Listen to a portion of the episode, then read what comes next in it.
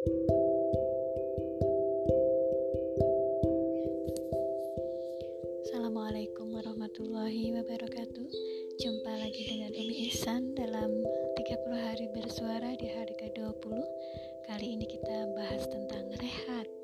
Ya, sahabatku yang baik Waktu yang terus berlalu, episode demi episode kehidupan yang telah kita lakoni Ada beragam kisah yang menyertai Kadang terasa monoton, tapi kadang ada juga selingan seru yang tak terduga Nah, sesekali maka rasa penat dan jenuh akan menyapa, membuat kacau pikiran.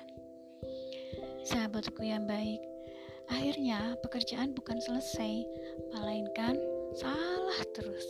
Nah, kalau sudah seperti ini, tidak ada cara lain kecuali kita rehat dulu. Rehat ini dalam pengertian yang sesungguhnya benar-benar rehat yang sehat. Kalau masih pegang gawai atau main game, yang ada malah pusing. Nah, rehat yang dimaksud adalah keluar dari rutinitas. Misalnya kita bercengkrama dengan keluarga, ingat tanpa gawai ya. Lalu jalan-jalan, melihat pemandangan alam, berkebun, bermain dengan hewan memasak menu istimewa. Nah, kalau kita misalnya punya uang lebih, kita bisa pergi ke luar kota, berlibur bersama keluarga atau mungkin ke luar negeri.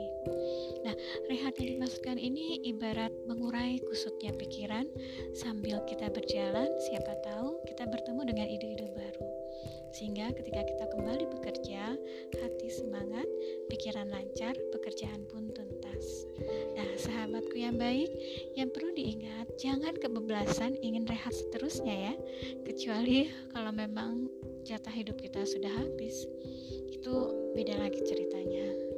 Nah, Mari kita manfaatkan waktu dan kenali diri kapan saat kita untuk rehat dan kapan saatnya untuk bekerja.